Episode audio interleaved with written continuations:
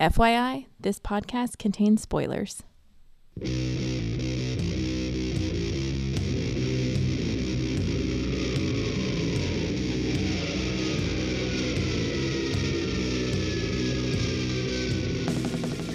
Hey everybody, welcome to episode 463 of the podcast that goes Snikt. Snikt! I'm your host, Jason, and we're going to climb on the backs of the Excalibros.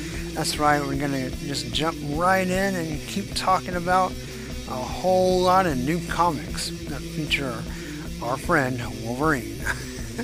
and by the way, if you're not listening to Excalibros currently, I just gotta say, why not? Go do it. You can find them on any podcasting platforms. Um, and they're also on Podbean, or hosted by Podbean, where, where we are as well. Um, but yeah, know, definitely go check them out. And Dan and Georgie were just on an episode, uh, catching up on current X-Men comics, including Inferno, Trial of Magneto, etc. So check that out. Go check out their show. But this episode is going to be a solo mission, and we're just going to crash through a a lot of Wolverine related comic books. There's quite a bit to, to go through here. So I, you know, will probably rapid fire some of them. Some of them I'll spend a little more time on. You'll probably be able to tell which ones I enjoy the most by, well, that's not always true. Sometimes the stuff I really like, I know I have a lot to say about. Like, it's awesome. How many different ways can I say it's awesome? we'll, we'll do the best we can. We'll do the best we can. So, um, we're going to start off with the X Men Legends number seven, which is going to tell a tale in Wolverine's history. Um, you know, it, most of the X Men Legends, at least the first chapter of the arcs, have like given you an editor's note that says, "Hey, this is where this one goes." Um, like the Adam X one, you can look back to like I think it was X Men 33. Um, it was kind of right around that. It was after the wedding uh, kind of pretty close to where we are in, in flashback episodes right now. Um, I think this one we're actually going to go backwards a little bit. However, it does not have a direct note, but it's still Wolverine and Jubilee hanging out together in Japan, and he still has his adamantium, so I'm to say it's somewhere before Fatal Attraction. So somewhere probably running parallel to something we've covered in the last few months, four to five months on the flashback episodes, is where this would fit in. So it would have been cool if that had lined up like exactly right, but you know, that it didn't.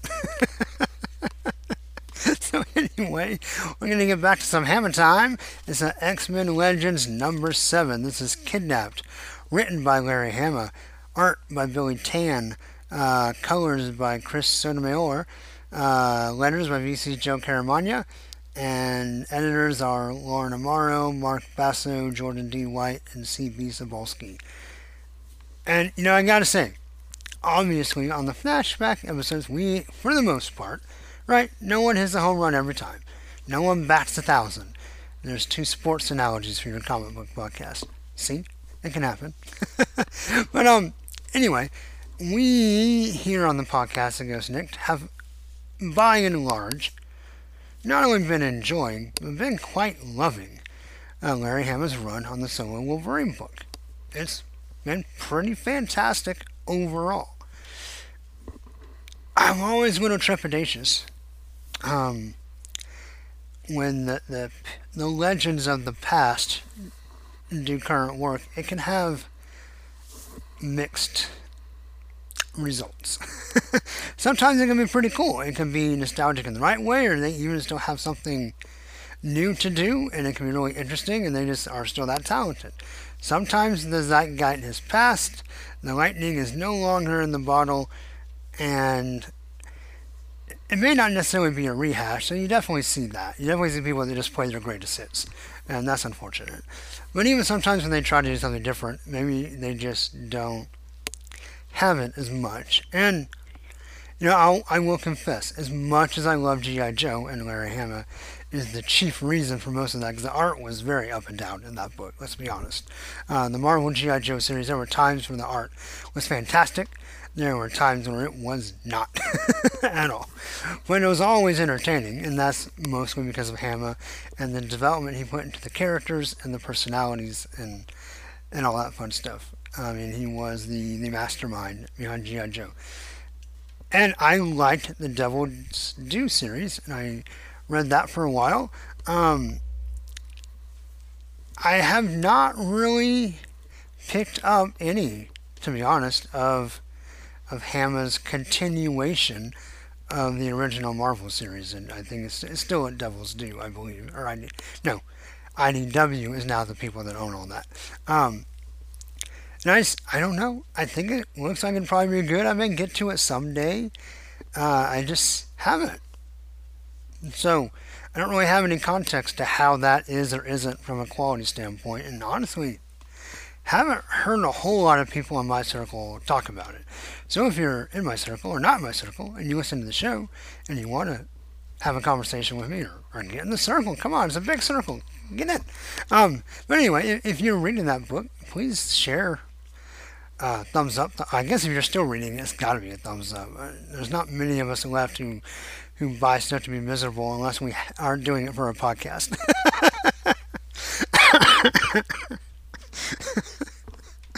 oh goodness, the things we do. Um, yeah, I. I guess maybe then, if you if you are a fan, maybe talk about what is it that has appealed to you, or why I should jump into it now versus just kind of getting around to it at my leisure, right? Because may, maybe I need to be reading this, but I haven't been. I will say though, uh, recently did a Iron Fist miniseries that conceptually was pretty good, but it was just kind of above average. Like not good, not great. It wasn't bad at all. It was just kind of I wouldn't even say it's mediocre. I mean, it was, it was, it was slightly above average. I enjoyed it to some degree, and I like kind of the idea of like the dragons and, and all that. But it just I don't know something about it. It didn't have that same Hama Time magic. So I've been both excited and worried about reading X Men Legends number 7. But it's time. Here we are. Um, so, you know, this, like I said, is kidnapped, and we start off in Osaka, Japan, and we see Logan in his Western wear and Jubilee. They're coming out of a rain stroke, rain soaked street. I mean, an unnecessary tongue twister.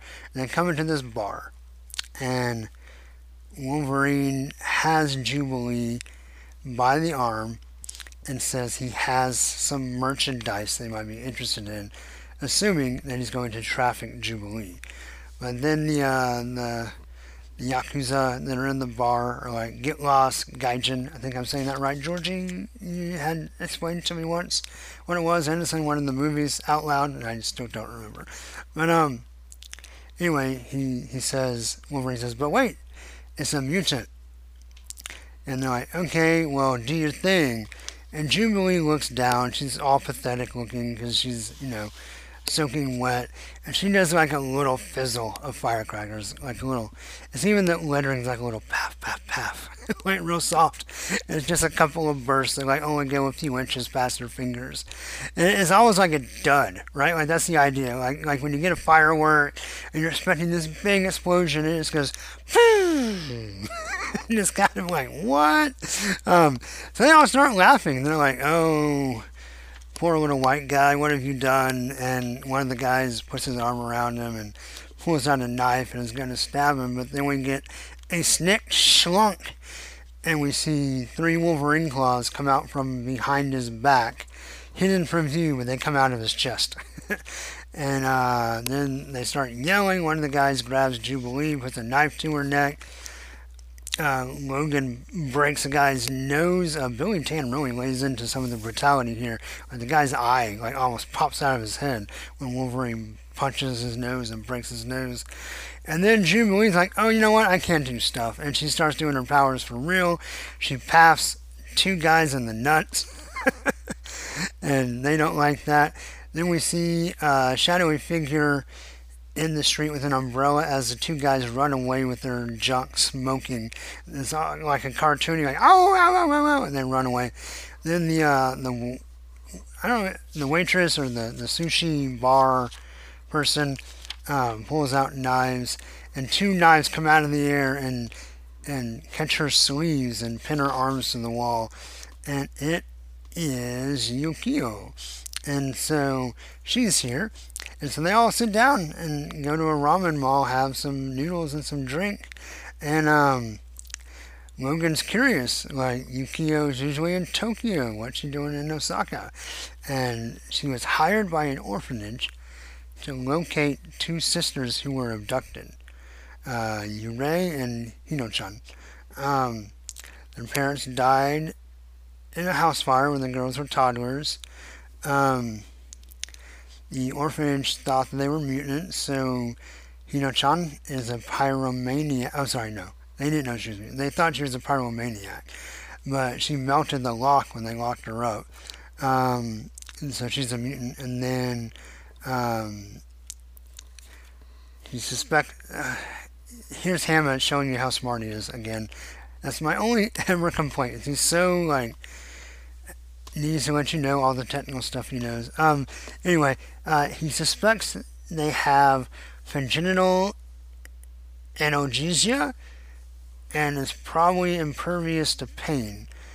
Which I didn't realize. I think that's actually two different things. So maybe I should look up. I thought they were saying like comma, imper- like analgesia was being impervious to pain, but I think it's something different. So analgesia medical definition. Oh. Yeah, okay, it is kind of the same thing. So, yeah, so imper- impervious to pain and pyrotechnic powers. Um, and then Yurei is, uh, she kept teleporting out of her prison. This orphanage kept trying to lock them up. Uh, one would burn out and one would teleport out, and these, so these two sisters. Um, and then turns out they're on similar missions because Logan and Jubilee are here because Xavier heard about mutant kids being abducted and trafficked in Osaka, Japan, and so sent them to investigate. So um, then we also get a uh, a reference to Daikumo. Uh, remember that story? The guy with the uh, the spider tattoo on his face from the Yakuza, the boss. Uh, that actually was. I guess we do have a, a little bit of context. That's Wolverine 33. Um, we, we, talked about that episode with Mr. John Wilson. I look forward to having back on the show soon. Um, but yeah, so I guess I guess we do we put this like in the mid 30s. So um, we're now on 75. I guess it's quite a quite a ways further back than I was thinking originally, which is fine. Um, was Jubilee you? I guess so. Gosh, that all blurs together for me. But anyway, they decide to uh, team up, and then we see a news reporter uh, giving a report on TV about this restaurant that was destroyed, and there's blood and claw marks everywhere, and they don't know what's going on. So there's also throwing stars where they're ninja. And then we um, we find a jail cell in the back of the restaurant with a bed and a bucket and part of a schoolgirl uniform, but it's empty. So we know that uh, Wolverine, Yukio, and Jubilee are, hot on the trail. Um, so they are interrogating a guy who, who's, you know, just having none of it. Uh, he's a hard case.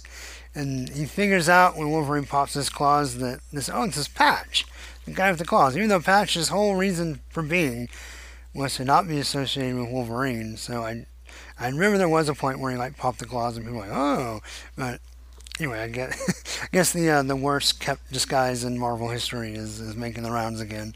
Um, so he wants to know where the kids are, and there's an aquarium with a black market meat, and they go to get in there, and we find that one of the girls is there and basically they have this like false bottomed aquarium with these goblin sharks and they're going to put the kid under the false bottom because no one even in customs is going to reach through the water full of goblin sharks to, to check on the item.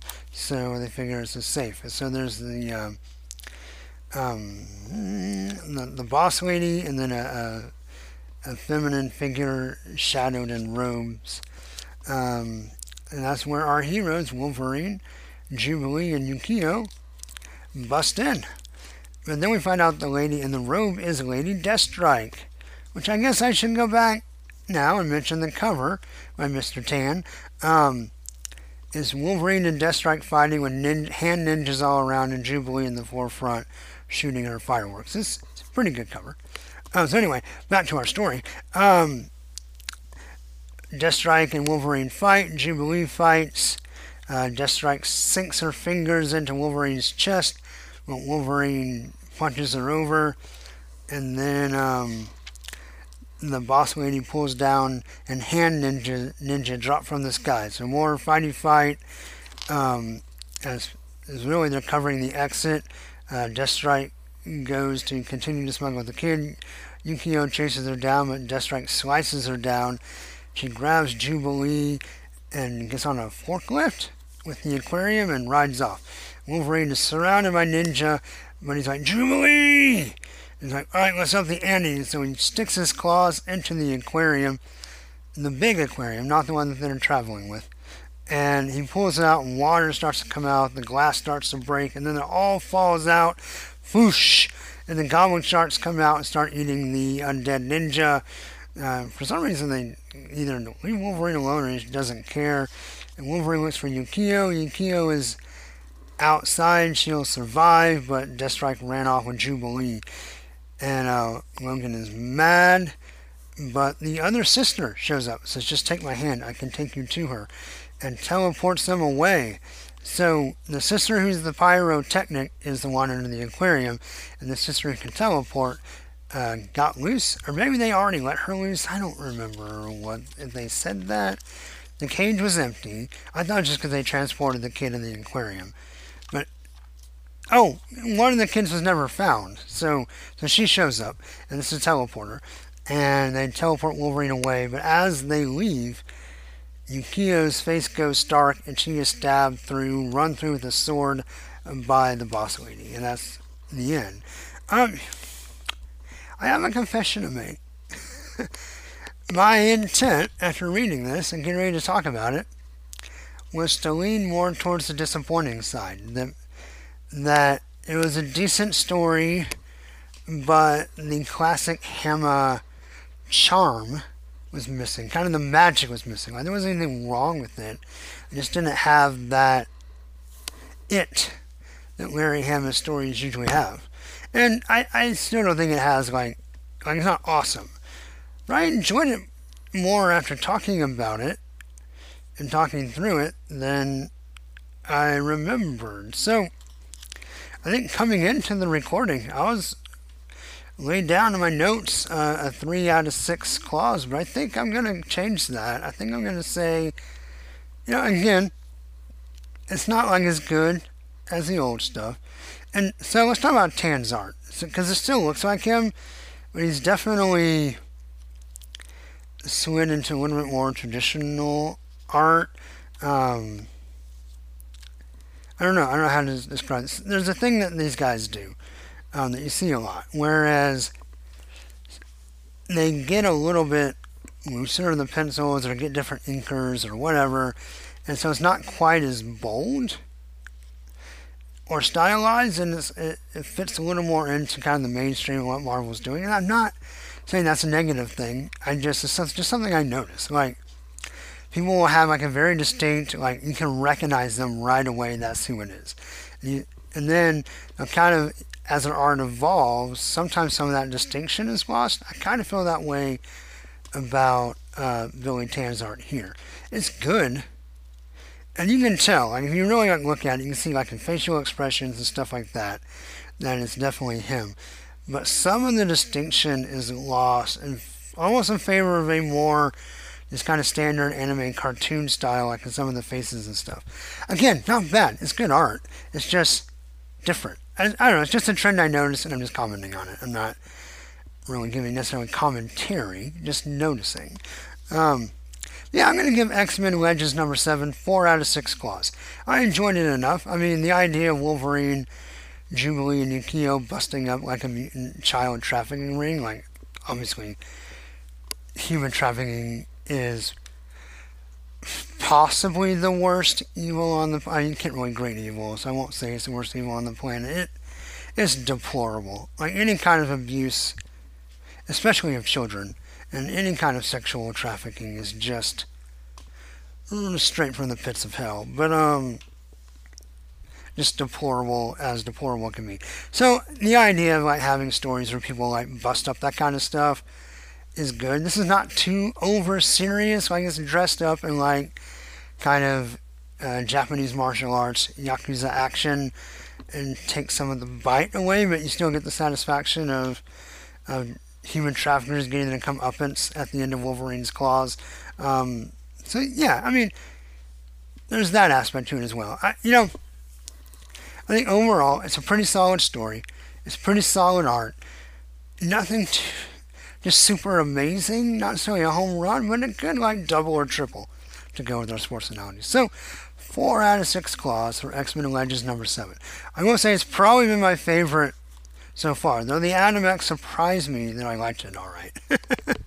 I cannot actually do either of the X Factor ones. I started them both.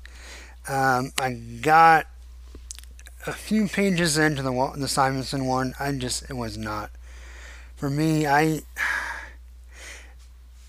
so just a brief and just a sidebar. I think there are some artists that I loved and I think still do really good work.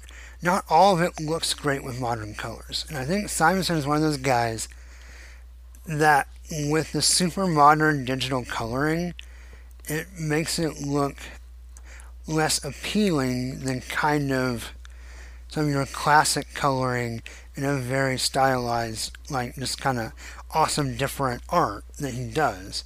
Um, then the, the Peter David with Todd Nauck, which by the way, go with the Excalibros covered that on their show. Uh, I know on at least in the last episode. Um, I'm trying to remember now if they did both. I think they did both issues at once. I'm pretty sure. Uh, I did not read it. They did not make me decide to read it. they weren't. They kind of thought it was okay. Um, and I I started it and again I, I don't know, just didn't hit for me. But this one, you know, I actually kind of enjoyed. So anyway, we're going to go to Wolverine number 16. Uh, this is Brought to Bay or Ill Gotten Gains, written by Benjamin Percy, art by Adam Kubert, uh, multiple color artist. Uh, well, actually, so Frank Martin, who's been our normal colorist, does the first two pages. Then Espen Grundingen, I don't think I said that right. Um, Grundingen, maybe, uh, does the rest of the colors. Then uh, VC's Cory Petit, woohoo, does the letters. Tom Muller design. Uh, and Martin do the cover. And this is a lovely cover. I don't know why they decided to break up the logo. But the logo is huge. It takes up the whole background. Three letters per line. So, you know, the WL, then the next line ER, the next line I and E. And then across the front, that's all like in a brown dark brown hue that has like a, a yellow white center that radiates out. That's hard to explain. I don't know if I did a great job, but it, it, anyway. Uh, the color grade, there's like in the center of the cover, which is the E, of the middle E of Wolverine, it's like almost white and then a light yellow. And then as you expand out from that, the color gets darker into this orange and dark brown. And then in front of the logo, we have uh, Solem jumping down, with the, Mebius blade, and Wolverine leaping up towards him. So they're kind of diagonally from corner to corner, from the bottom left to top right.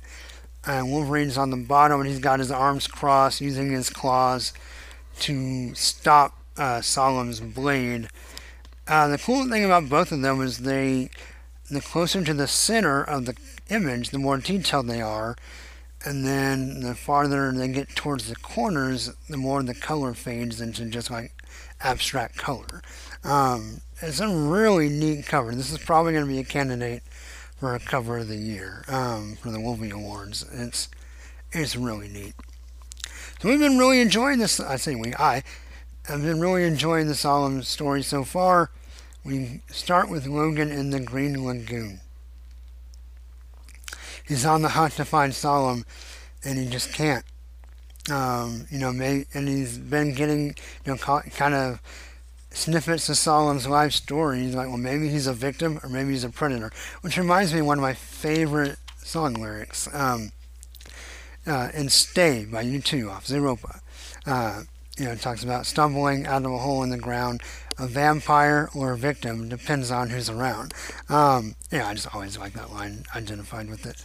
Um, not that I'm a vampire, but you know, like like how you're seen, whether the villain or the hero, depends on kind of what's going on. Um, anyway, uh, yeah, so he's trying to decide what's going on with Solem. He's drinking in the dark. Um, and out of the shadows to join him for a drink is Solem. And Wolverine, we get a snikt as his right hand pops the claws and his left hand crushes the glass he was, the shot glass he was holding. And um, he says, "Give me the Muramasa blade, or I'll tap you like a keg, Solem." And uh, he's like, "That's no thanks for bringing you a drink." Wolverine's like, I don't see. And then Blob walks up with a bottle of wine and two wine glasses. Uh, 1961 Left Bank Bordeaux.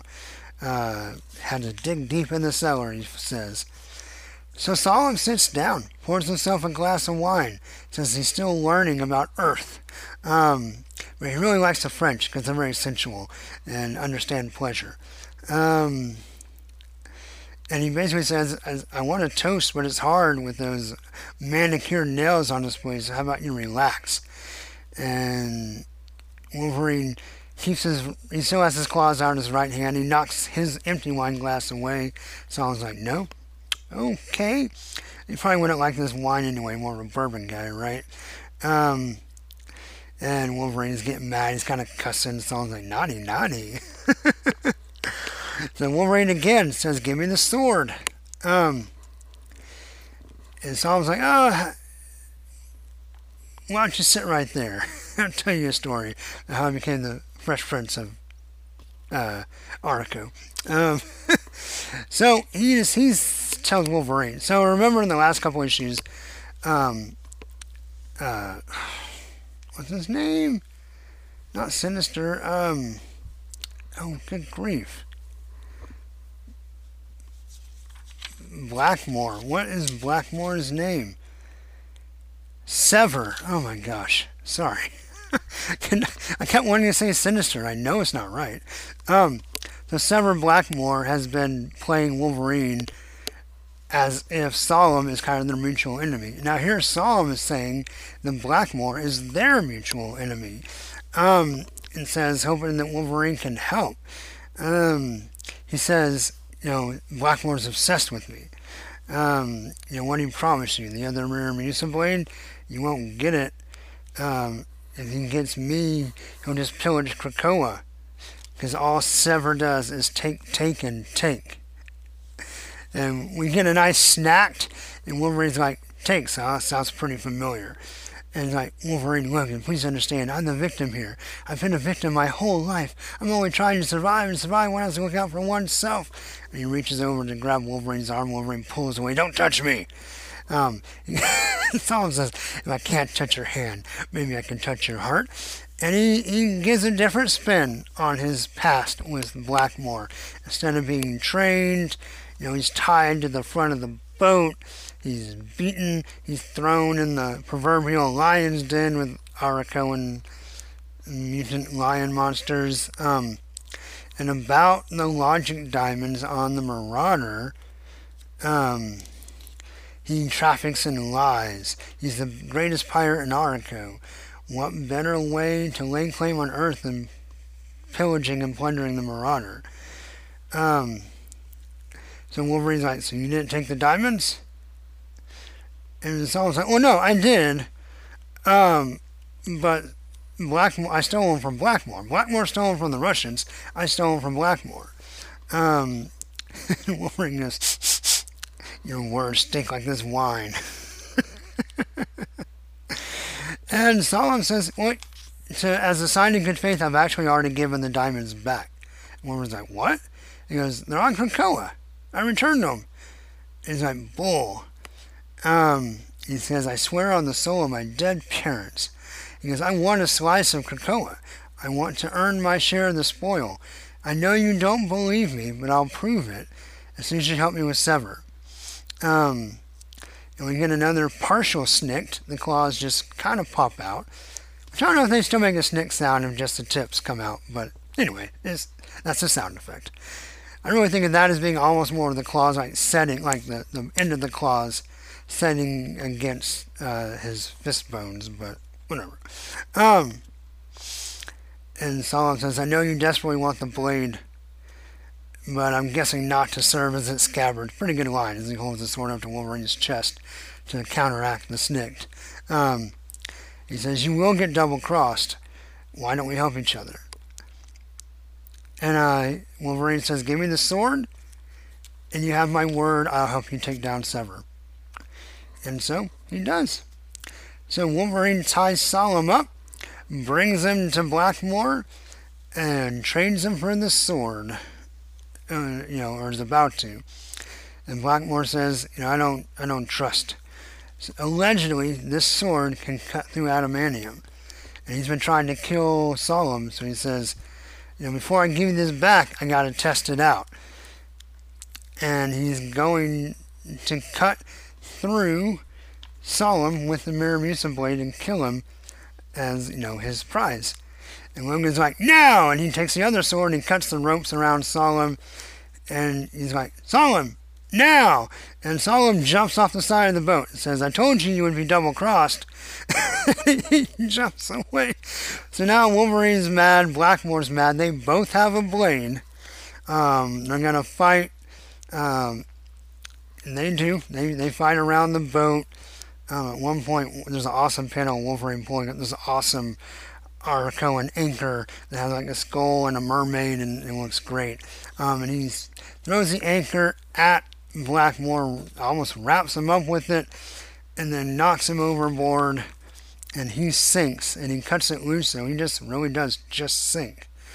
I believe this means that Wolverine get, he picks up the sword.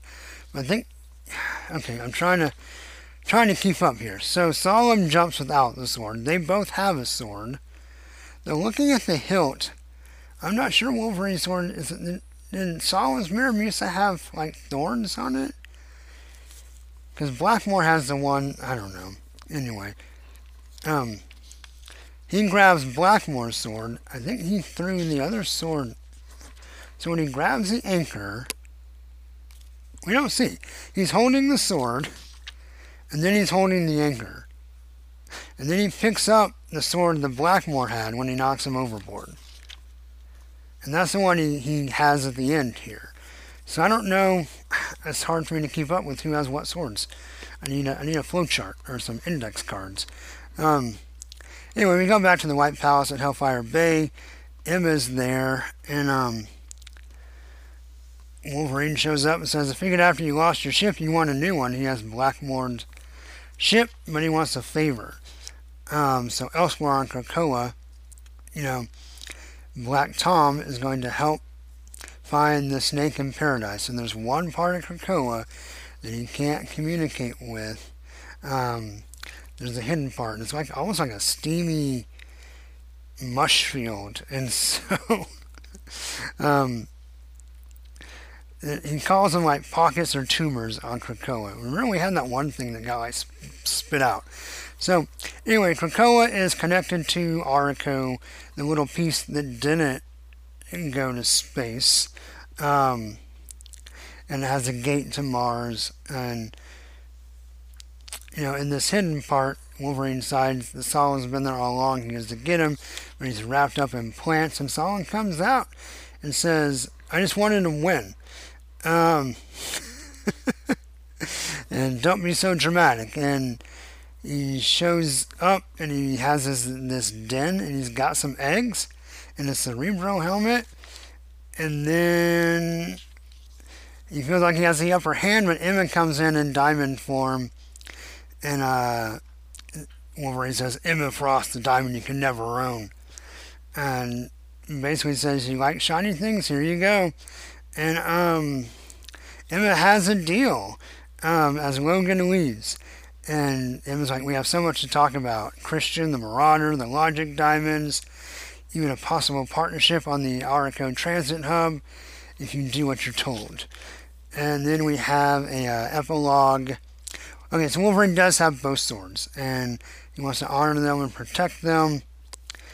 But then we see that the wife that they killed down with the beast in hell um, is back. And she's on a throne, on the beast throne, with some ninja, and obviously we won't be part of the next story, or at least a future story. So that was a lot of fun. The art was awesome. Story is pretty great. Saul was not maybe as threatening. He was kind of cutesy, but I kind of like that. It kind of fits. Um, you know, it's a little bit lighter version necessarily than we got in Ten of Swords, but I enjoyed it. I thought he was a great foil for Wolverine. Uh, he's very flippant, and Wolverine is always pretty serious. So, I, you know, as yeah, if we're gonna have like a potential long-standing rivalry and a new like villain, I think both Blackmore and Saul were good introductions to the Wolverine character cast. So, I'm gonna give Wolverine 16 six out of six claws. I enjoyed the heck out of it. All right, so now we're going to jump back in to our Infinity Comics. Um, let me find them. So, oh, come on. You're not helping.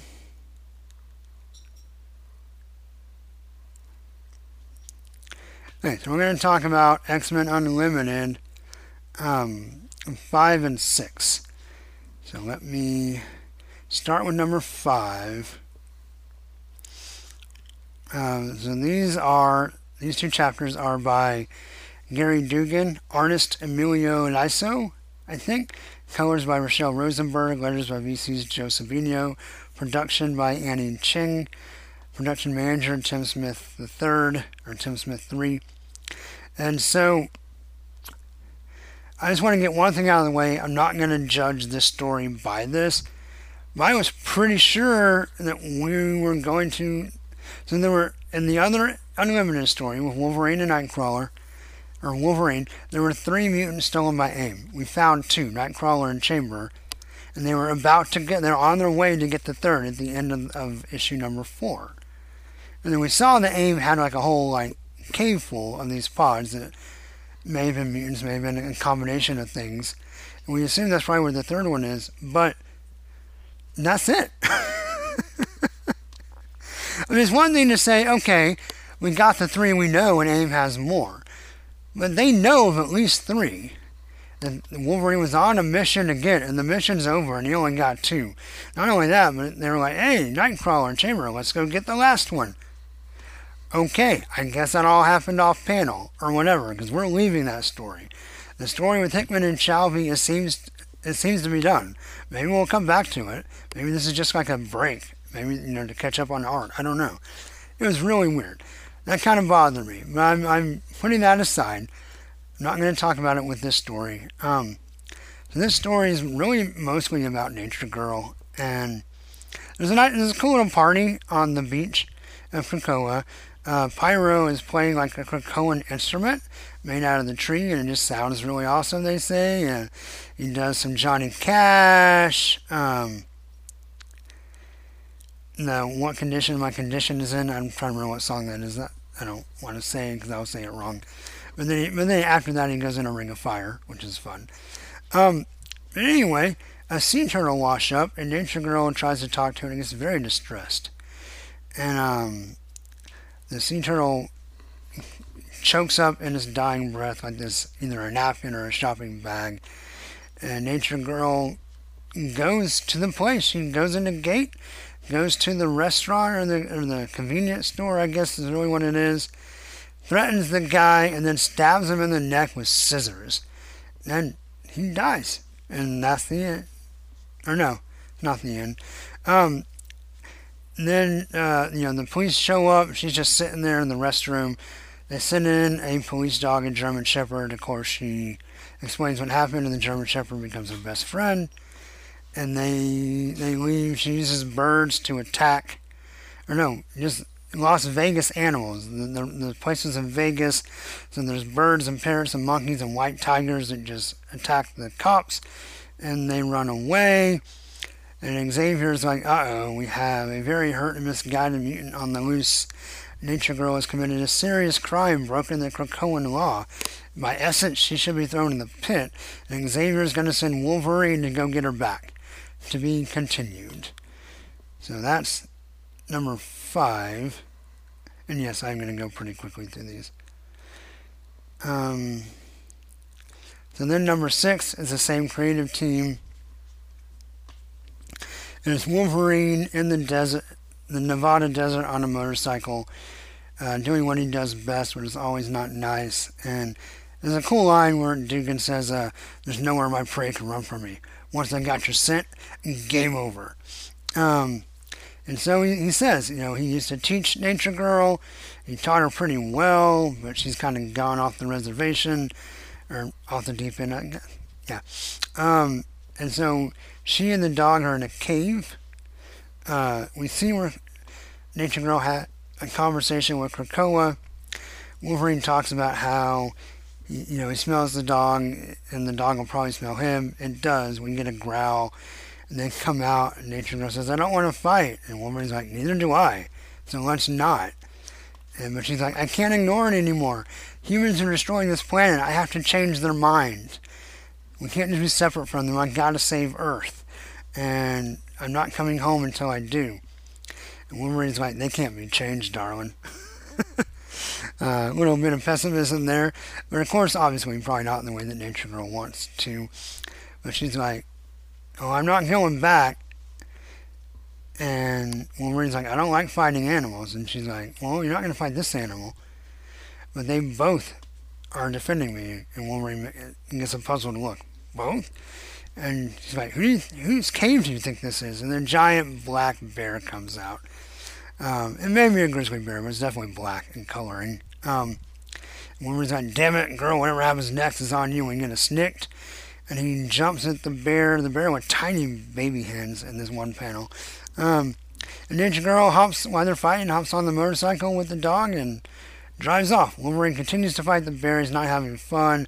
The bear is eviscerating him. He doesn't want to hurt the bear. Um, he cuts him a little bit. But then, I guess after Nature Girl gets a certain distance away in the motorcycle, the bear snaps out of it, runs back in his cave. We get a snacked. Um, and Wolverine says, I'll go back to Vegas, but I gotta take a nap first. And he looks down, and his intestines are coming out of his stomach, and he falls over. And um, Nature Girl takes the dog back to Krakoa, and she's packing her things for a one way trip back to a gate somewhere back in America. And uh, this mutant curse who may or may not have existed before, wants to go with her. And Nature Girl's like, all right, we're going to get in trouble. Uh, you may get thrown in the pit if we have to kill people. And he's like, I, I bet the pit's cool. I bet there's cool stuff down there. Sabretooth. Haha. it reminds me of, and I'm, so first of all, um, theology and religious beliefs aside, uh, whether you do or don't believe in hell, I just, it reminds me of when I was a teenager and there were certain kids who thought, oh man, I don't care if I go to hell, hell's probably cool. And you know, reality is, it, it, it, whether it's real or not, like you don't want to really, no one really wants to be tortured forever. Like it's just kind of a, a funny, youthful, rebellious thing. It's one thing to just say, oh, I, I'm going to do what I want to do because I don't think that's that exists. But uh, you know, the whole like, oh, it'll be fun to be flayed alive and burned or whatever. Yeah, no one's really buying that. you take off your Marilyn Manson T-shirt and go lunch with someone else. Um, anyway, anyway, it's kind of what it reminds me of, kind of that trope of this kid's like, oh, it'd be cool to be like dead and tortured. That's fun. I don't know. Maybe there are people that really identify with that. It's just it always struck me as odd. And I, I, I was more like, well, you know, if, if you don't believe in it, then just say, I don't believe in it, so quit telling me about it. But to be like, oh, I bet it's anyway, whatever. Um, so Nature Girl is gonna go. All right. Um, so this story. I don't know if I like Nature Girl being like the villain of the piece. I mean, she hasn't really had a whole lot to do since she's been around, but maybe it could have been something else besides this. I don't know. Also, I. Alright, so a few things. I know Wolverine fighting animals is like playing the greatest hits, right? I mean, he fought a bear back in the seminal Claremont Miller mini. It's in the movie. Um, and not a bad scene. And none of those are bad scenes. And all of them kind of have their place. I just I feel like maybe now it's played out. From Wolverine to like being, oh, I have to fight animals, but I love animals. Oh, I hate that I have to do this. Slice, slice, slice, slice. And he still does it anyway. It's just, I don't, I don't know. I'm kind of over it. Uh, first of all, I mean, I know it's just comics. It's not even, and now even in movies, it's usually CGI. So obviously, no, no real harm to animals, which, you know, my ecology minded heart is appreciative that there's no real harm done. But I don't know, maybe it's become that much of a softie that even in fiction, I don't really like to see animals butchered for no reason. And uh, it's weird. It's weird. I'm probably complaining about what most people would consider nothing, but it's just it's it's just kind of played out for me. I I understand that it's a source of drama and conflict because Wolverine really doesn't want to do it. But let him fight. I, I guess you can argue it's the same thing as fighting monsters. Superman, you know, kills some monsters. Wolverine kills some aliens. Those are someone's animals or people too. So maybe it's just my my earthly trappings having so much sentiment and sensitivity for like bears and dogs and animals that I've seen. Um, there's something when you make it fantastic that yeah, if you really take it logically and contextualize it in that world, those are real things, but it doesn't look like a real thing. I don't know. We're, we're getting into way too much meta stuff that I don't really want to get buried in because I can go talk about that forever. Maybe if you want me to, hit me up. We can just talk about it personally. But, um, yeah, I don't know. I, I, I'll just say I'm kind of tired of it. And I'm also, I'm a little bit there's something that takes the teeth out of some important topics when you just say, well, yes, ecology is good, but if you take, if you're extreme and radical about it, you're a bad guy. And we see this kind of thing in comics a lot. Like a whole lot. So many super villains that like, well, if you just do this differently, I actually agree with you in principle. Like, I, I agree, we need to have less pollution. We need to have equal rights. We need to have blah, blah, blah. Just don't kill people to do it, and we'll be okay. But I think every time we have a story where someone's like, I'm going to kill someone for a good cause, it just kind of takes the teeth out of issues that we're really trying to work through as a population, right? Like ecology and climate change, and these are all real conversations. And I understand that we want to tackle real events in our in our fiction. I totally get that. Totally on board. I guess I'm just I don't know. I'm sounding really negative and I'm not trying to be. I just feel like so many times we have the situation where all like I'm gonna see someone reading this who maybe has a very different ecological environmental view than me and going, see all those tree huggers and just crazy. That's not productive to the conversation. I'm just presenting a bad guy or a villain who has a controversial, or what, what shouldn't be a controversial opinion about taking care of the planet. I don't know. It just makes it sound like, well, everything taken too far.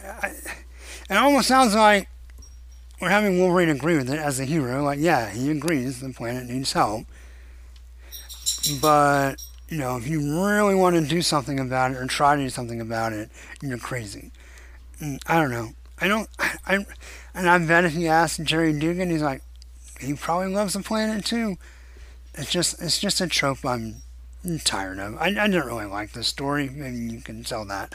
Um, the art's not bad. Art's not besides the one scene where the bear's hands get like tiny baby doll hands for no reason. The rest of the panels is fine. He has normal paws. But anyway, um, Wolverine looks good. Uh, he gives a little wire hanger on Nature Girl's antlers. Um, almost almost like a Char- like the Charlie Brown version of antlers, like you know Charlie Brown's Christmas tree stuck to her head. Um, other than that, the art's pretty good. I just didn't really enjoy the story. I'm going to give these two uh, two out of six claws, and let's just kind of move on, huh? So there is a fun little one that's different. Um, these things are so hard to get out of. My only complaint about these Infinity comics is so if you scroll all the way to the top, you get the X, then it lets you close the whole issue. And if you slide it just right from the left side, it'll take you to like the the previous issue or bring up the X as well. But man, either my thumb just doesn't work or my phone doesn't work or I'm just that technically challenged, which is probably my wife would agree with that one.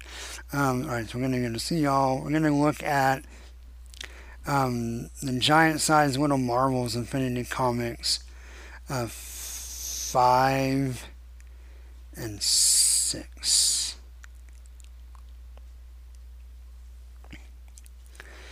So scroll real fast to the bottom here and get the credits. Um, this is the uh, the Game Night Covenant Agenda Complex Directive, Part One of Who Knows, written by Skottie Young, art by Dan Gordine or Gordine, colors by uh, Jean Francois Beaulieu, uh, letters by Nate Piekos of Blambot, uh, production by Annie Cheng and Tim Smith III. And I love the art style on this. It's, it's a guy in the uh, Gordine or Gordine, definitely like kind of is in the style of Skottie Young's Little Marvels. And we start off in the treehouse night, but not too late, like totally before bedtime. We have a ga- it's game night, and it's Magneto, Rogue, Gambit, Wolverine, and Sabretooth. And they're trying to figure out what they're going to play. We have Settlers of the Savage Lands, Cards Against Inhumanity, Legion Quest, which is a new RPG. Gambit wants to play poker, which is funny. He's like, Omaha High No, Texas Hold'em one I made up called Louisiana Blow 'em Up. he lights his cards and throws them. It's funny. He blows up all the games except Legion Quest. Like, okay. They fill out their character sheets. Sabretooth draws a picture of Sabretooth with Wild Child on a leash. Wolverine draws a picture of the AOA Wolverine, but with both hands. He's like, what do you bubs think of mine? And Rogue's like, it looks just like you with a blue and red costume with no mask. Like, fine and he erases one of the hands and says, "Is this better?" I took a hand off. It's really funny. There's a uh, uh, energy buzz, and Baby Bishop comes through, and he's trying to warn them not to start the game. It will start the age of, and then he gets stepped on, and it's um, Apocalypse. He looks awesome. He's a cute little Apocalypse, and um, he sees Bishop, and he's like, "Yeah."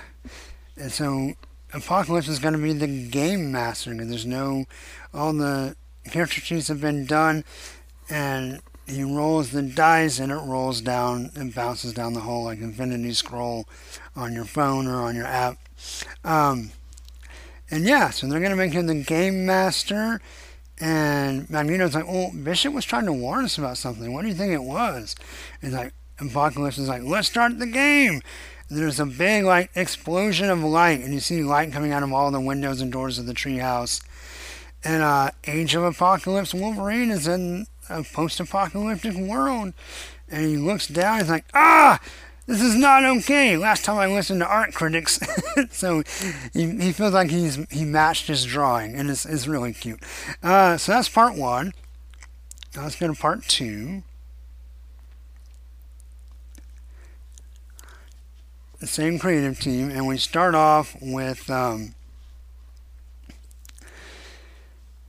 Wolverine, AIA Wolverine, Age of Apocalypse Wolverine, still walking through the wastelands, and he's looking for his friends, and um, he finally sees the Apocalypse Citadel.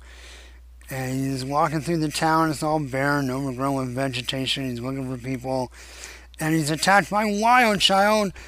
But right before he gets there, he snaps at the end of his leash, the end of his chain, and this Age of Apocalypse Sabretooth. And he says, uh, I guess I shouldn't have drawn me with a wild child on a leash. I tried to cut the chain, but it's adamantium, which you know is indestructible. And Wolverine says, except to erasers while playing RPGs. and they all have a good laugh, and Wolverine's like, Where's everyone else? And then we see a Sentinel come in. It says non-players must return to the game floor, and he takes them to a big game room, and everyone is in the game room playing the games. It's a giant game night. And they get scanned and assigned to their table with Gambit, Rogue, and Magneto, and they're going to try to figure out a way to get out. Um, and they're all still playing the same game and will play forever.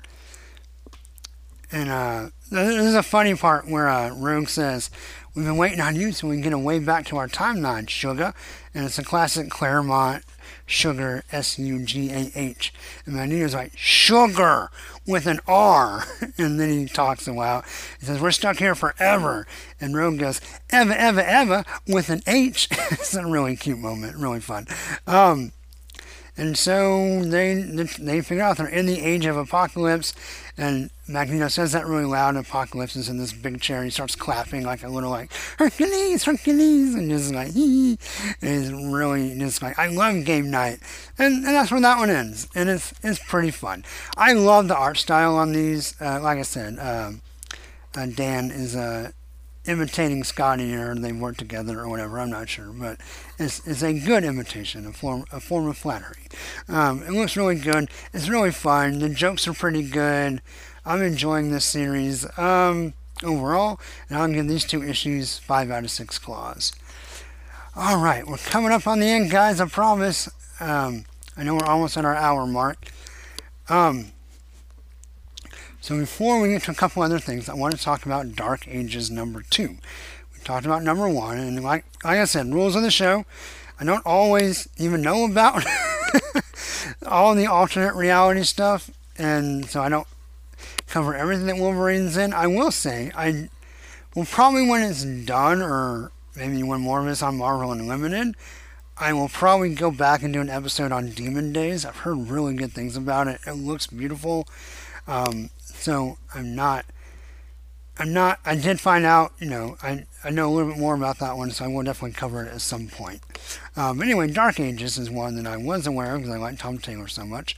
Um, so it's written by Tom Taylor, art by Iban Coello, colors by Brian Reber, letters by VC's Joe Sabino, cover by Iban Coello, Frank D'Armata, um, designed by Carlos Lau, and then we have our editors. Um, uh, Coello does the main cover, which is fine. It's good. It's just kind of some of the characters in the book. There's a variant with just Wolverine. And by Wolverine, I mean Laura. I guess I need to specify that from now on. Um, and she's just kind of in the Dark Ages on top of some rubble, just looking really badass. And I'm not sure. So there's three variant covers. Sometimes they say like what kind it is. Like this is the uh, Asian month variant or the Pride month, and you can kind of pretty easily tell.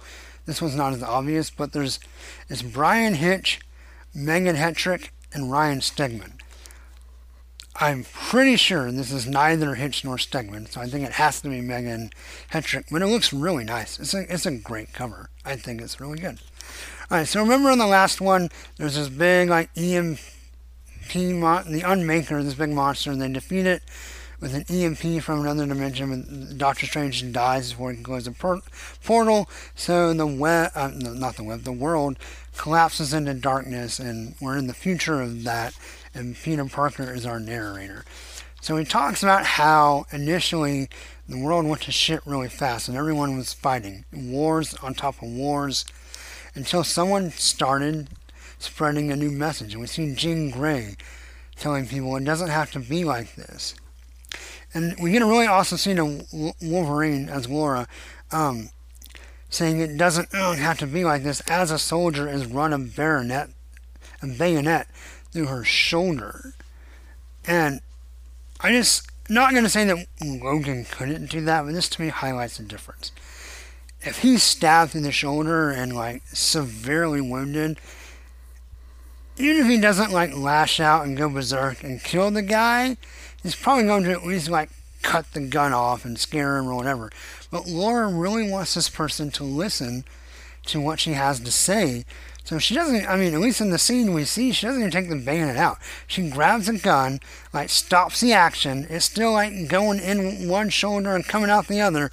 And she's like, it doesn't have to be like this. That, I can't tell Tom Taylor and Iban Coello enough, I will try, just how powerful of a panel that is to me and how that sums up who Laura is and can be. And I don't know, it's just everything intentional in that panel from the the the language to the rhythm of what she's saying, kind of talking through the pain of the one frozen shot of action of her just I don't know, just holding that gun while it's stuck through her. And just trying to reach the person on the other end, not through violence, not even through like trying to make herself more comfortable. Like her immediate concern is stop, stop what we're doing and listen to me, please, I beg of you. Um, I don't know, it's just awesome. And it's a really touching scene because it kind of reminds you of the real world of uh, Black Panther stopping some African child soldiers, saying it does not have to be like this, children. Um, and Deadpool gets more of what I mentioned might be Wolverine Logan's reaction. He's like, my friends have been trans- brainstorming they have a thought. You up for hearing it, or should I go ahead and ram this thorn through your eye socket? you know, Miss Marvel, uh, Eden, Captain America. And so we find out what happened here, what Tom Taylor sets up, is instead of your typical post apocalyptic dystopia without electricity and with a reduced population and centered in fewer cities, they actually just discover a post-apocalyptic utopia. They adjust, they adapt. Um, there's kind of a handful of like megacities, and the rest is just the Earth. Um, and all, each megacity has like a resident telepath, and so they're all kind of connected, but there's still threats. Um, so they have a team of like the smartest brains in the Marvel Universe, both superhero and non-superhero, um, joining together to try to find ways to reproduce some energy without electricity, uh, to still like you know let the cities run, have food, stuff like that. So they're still working together. And then the Spider-Man characters around these cities have set up like a perimeter of webs. Remember in The Walking Dead, like they would set up these strings of like bells or cans, and when the walkers came and, and tripped over it, it would, you know, ring a bell. That's kind of what this is. Like if any of these unnatural forces that love the darkness, so it's like your werewolves, your vampires, um, people that hide in the shadows, if any of them like run into a spider web, it signals an alarm through the city. So we, we have one such situation. And we have a team of Wolverine, Gabby, Elsa Bloodstone and Blade, and they go to find the monsters, and it is as werewolves and vampires. Um, I love that Wolverine Laura is kind of like head of security of whatever this mega this city is, and Gabby's like her deputy, and then Blade and, and Bloodstone are kind of along for the ride. We get a nice snikt from each character. Um, Wolverine's like werewolves, and Gabby's like with delicate but fragrant undertones of vampire. Um, they smell them out. They attack them. Uh, then we see there's like a cave where Stark is working with Pepper, and a vampire comes in through the. He sneaks in, but Captain America comes in and decapitates him with his shield. And he talks about how there's hope. You know, maybe we can. What if we can restore electricity? What could you do? And Stark's like, well, I can, I can change the world. I can bring us back. And he's like, let me show you something. And so Cap walks him out into the woods. Uh, I love that Stark has like a cane and then like an Iron Man like um, uh, prosthetic leg. Pretty cool. Um, so then Captain America sh- walks out and eventually leads Stark to Apocalypse and some vampires. Um, Tony Stark has like a lightning grenade that like eviscerates most of the vampires. It's pretty cool. Uh, the other vampire, which may or may not actually be Dracula, um, grabs Stark, and Captain America hits him with his shield and knocks him out. And it turns out it was Mystique all along. So they teleport away, and then we go to like Apocalypse City. So I guess he's the dictator of Europe in this world.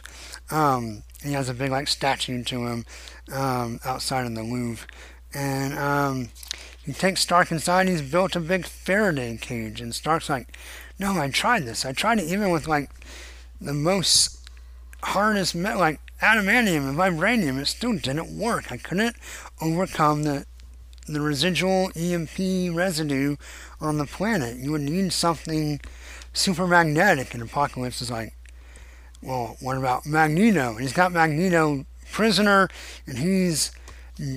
Uh, charging or decharging, I guess however you want to say it, but magnetizing or demagnetizing the Faraday cage, and Apocalypse is able to reproduce electricity. And he sees Reed and Riri Williams, Reed Richards, Riri Williams are helping. He's like, "What are you guys doing here? We thought y'all were dead."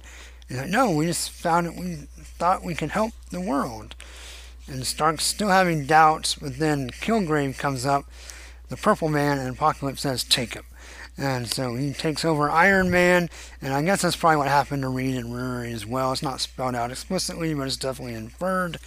And Apocalypse is not only t- content to rule all of Europe and to bring back electricity, he wants to use the electricity to try to. I guess he had some kind of glimpse of the Unmaker and wants to bring him back. And that's where we end. Um, art's really good. Story's pretty fun. Um, you know, we're past the setup from issue one.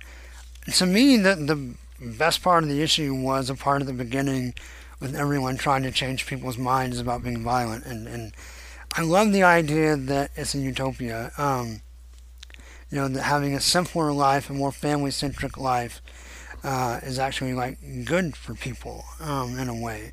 Uh, less clutter and less technology, and you know, it, kind of the uh, pastoral uh, view of what utopia could be. Um, I mean that like in a in where the word comes from, like pastoral, like in a pasture, uh, kind of the simple living, the simple idyllic living. But that there's still bad guys, and there's still apocalypse over in Europe. So I I don't know. I think it's a pretty good story so far. Still, um, yeah, I'll give Dark Ages two five out of six claws. Okay, we have two more things to go, and then uh, we'll catch up on Gambit's Gumbo um, before we go. So, uh, Darkhold Alpha number one, and Amazing Spider-Man number 74, or the Legacy numbered 875, both have a dead Wolverine in a apocalyptic dream sequence. Uh, the Darkhold so the whole idea behind this book, and let me go ahead and give you the credits. Um, if I can get to. Darkhold Alpha, written by Steve Orlando, art by Cian Tormey, colors by Jesus Aburto, letters and production by Clayton Cowles, the cover by Greg Smallwood. Um, on the cover, we have Doctor Doom opening the Darkhold and then screaming heroes behind him. Um, it's fine. Um, so the gist of this is Doctor Doom has discovered the original Darkhold, actually written by you know on Chthon's brother's flesh. Um, and in the vision, we see a vision of Chthon taking over the earth, or Chthon, I don't know how you say it. Um, and Wolverine is is wrapped up by a giant squid as all the heroes are killed. Um, so basically, Doctor Doom finds the book uh, you can't read it without going crazy. So, uh, Dr. Dooman, what is her name? The girl he almost married a Fantastic Four. Uh, Victorious, I think. Anyway, they have the book. Scarlet Witch shows up and says, No, you can't read the book. And like, What if we can? And they have a, kind of an argument. They both have a vision of Chthon trying to come back. So they agreed to work together to come up with a team. Because there was a, a myth or a legend of these five people who represented five facets or values that were able to imprison Chthon. And Scarlet Witch says we need to pull together the same team. So they get Iron Man, Blade, Wasp, Black Bolt, and Spider Man. Um, Iron Man is the dreamer, Blade's the hunter, Wasp is the artist, Black Bolt's the stoic, Spider Man is the fool, of course. Um, And so they, they decide to form a team. They're going to try to go over to the, the dimension and fight, but Doctor Doom goes by himself. But then he comes back and he's all destroyed, and we go back to Chthon's world. He was not able to defeat him, and you know it was terrible. And now he's coming for us, and they're all gonna have to read the book and go over there. So they do, but turns out they all turn into bad people, like bad versions of themselves. Um, and so everything is kind of gone to shit. The art, I don't know who was it Cyan Formy? Was that their name? Go back. Because this Cyan Torme, or Torme, this art's amazing, guys. It looks great. Um, also with Aburto's colors, but this this book looks amazing. Facial expressions are great. The action's good. The design work is good. Um, everything looks fantastic. Uh, the story is fine. It kind of starts off okay and kind of I'm kind of lost interest by the time we get to evil versions of everybody. Um, so I'm only to give the book like I don't know. I think enough of it's interesting in the beginning. Now, I'll put it this way: because of the art and there's enough hook in the story, I'm to give this alpha issue four out of six claws. But it's not a four out of six that makes me want to keep reading because I probably won't. I may like flip through and check out and keep up or wait for it to be on Marvel Unlimited, but I probably won't read them in real time unless I see there's still like Wolverine appearances. Um, alright, so Amazing Spider Man 74. The conclusion of the Kindred saga and more. Man, this thing is full and expensive. Um, so, What Cost Victory, written by Nick Spencer and Christos Gage, with a slew of artists Marcelo Ferreira, Mark Bagley, Zé Carlos, Dio Neves, Carlos Gomez, Ivan Fiorelli, and Humberto Ramos. Um, an army of inkers, Wayne Faucher, Marcelo Ferreira, Andrew Hennessy, Andy Owens, Zé Carlos, Dio Neves, Carlos Gomez, Ivan Fiorelli, and Victor Olazaba uh, colors by Andrew Crossley, Edgar Delgado, and Alex Sinclair. Letters by VC Joe Caramagna. Uh, then, of course, we have a, a, a spe- page from Spectacular 200 by Mateus, Massima, and Sharon. The cover is by Patrick Gleason and Alejandro Sanchez. We have Spider Man swinging through the park with Mary Jane. It's all light and sunny and bright. All right, I really don't want to get into all of this. I know a lot of people have a lot of opinions about the Kindred story and how Spencer has retconned a huge chunk of the Osborn story with Harry and Norman. Some of which I feel like is probably good, some of it, I don't know. I will say the Kindred story, and especially the Sinister War parts, have been my least favorite part of Spencer's run, not because I'm like mad at the changes it's been the least interesting. I had really preferred like the boomerang stuff, and that was fun. Um, so so anyway, broad, very very broad strokes. It's really our our Wolverine appearance is at the end. Mephisto says Spider-Man is important. He has to work on Spider-Man because he's had a vision of a future where he defeats all the heroes, including Wolverine, but Spider Man is the one that defeats him and keeps him from winning. That's why he's always screwing with Spider Man. Brand New Day, the Kindred story, all of it. And Doctor Strange is like, oh, okay. anyway, the gist. There's not one kindred, there's two. They are the clones of. Well, they're, they're clones of test tube babies. So remember that story that some people really hate, some people don't mind as much, um, where Norman had kids with Gwen Stacy on her Euro trip, and they come back, and one woman comes like uh, the Gray Goblin, and one woman becomes somebody else. I really don't remember. Anyway, so they are not. So Norman played it like they found out that Peter was the father and he abandoned them, so that's why they originally attacked Peter. Then they found out, no, Norman's really your dad, and he knew it all along, so they turned on him and blah, blah, blah. Well, now we find out they're no one's kids. Norman didn't have an affair with Gwen Stacy, it was a false memory, and these kids are test tube babies with genetic material from Osborn and Gwen Stacy, but and even but even these versions are clones of the originals because you know they die and they just kind of get recycled. Um, we also find out that Harry Osborn is a clone, that he really did die in that awesome story in Spectacular 200, one of my favorite Spider Man issues of all time. Um, I haven't minded Harry being back, but that was a death that meant, and a story that meant a lot to me. Uh, it was so well done. Uh, and the height of the uh, awesome collaboration in Dave Mateus and uh, Sal Buscema. But anyway, so at some point his consciousness was uploaded to a computer, and that consciousness still hated Spider-Man, even though when Harry died, he kind of come to terms and got out in a heroic way. But this Harry is a clone who doesn't have the programming, but the AI programmer is still there, and he did all the kindred stuff through the help of Mephisto, and blah blah blah. Anyway, it all, I guess, gets resolved.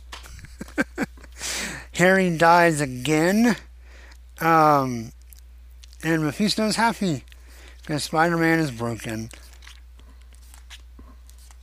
But he, but Harry gets to keep his soul because he died a hero again uh, trying to save his father, even though he doesn't, you know, was not loved. Norman still apparently is is kind of a decent guy after the whole Sin Eater escapade.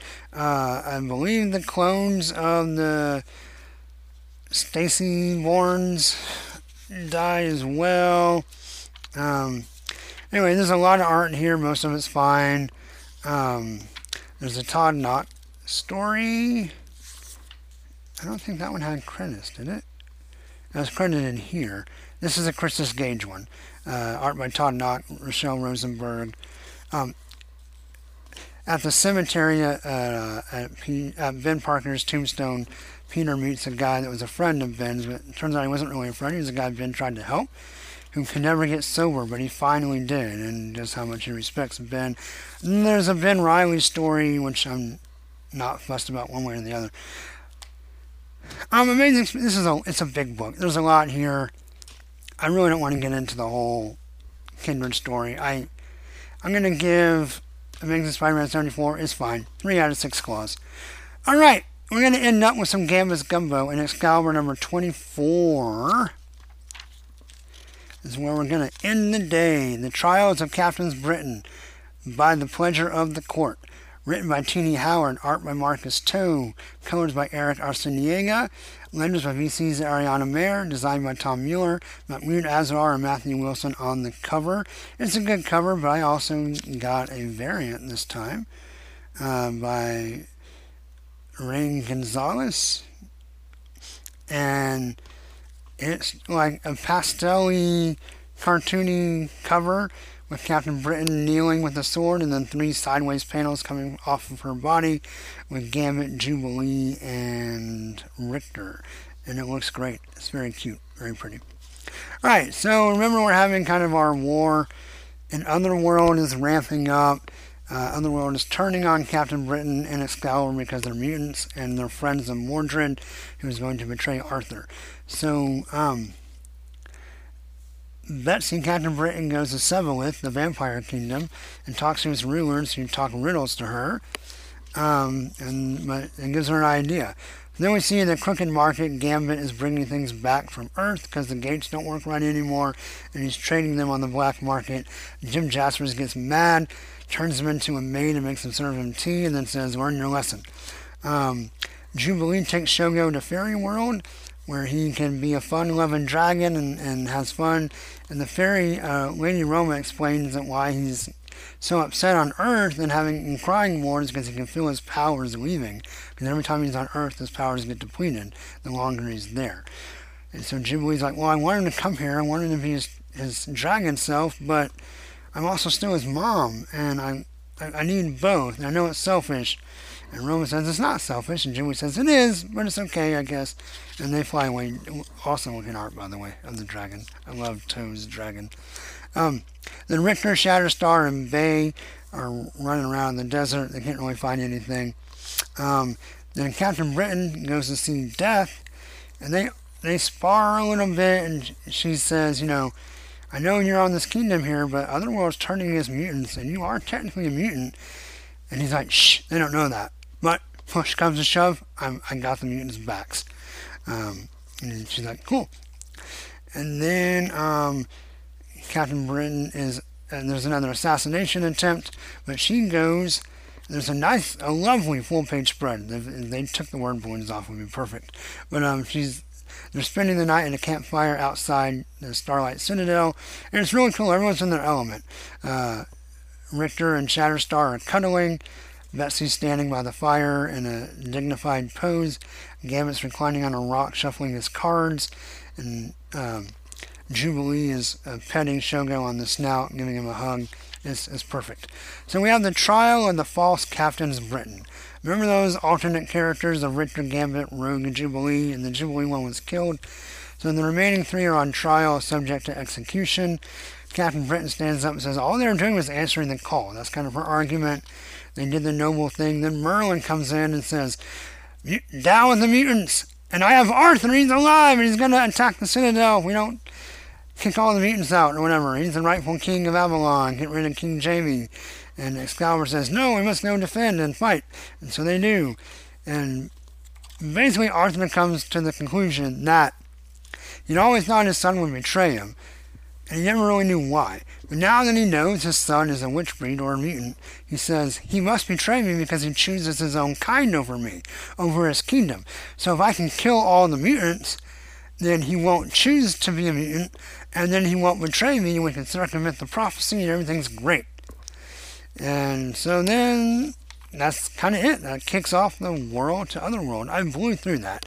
Uh, a couple of scenes of Gambit that are pretty cool. I love him being in the market and just like kind of being the guy like he's got like a Rubik's cube and a Monopoly game. It's like just throwing this stuff around, and um, you know, you always get the sense that yeah, sure he's he's trading, but it's really almost like he's just bringing stuff to the people that they want.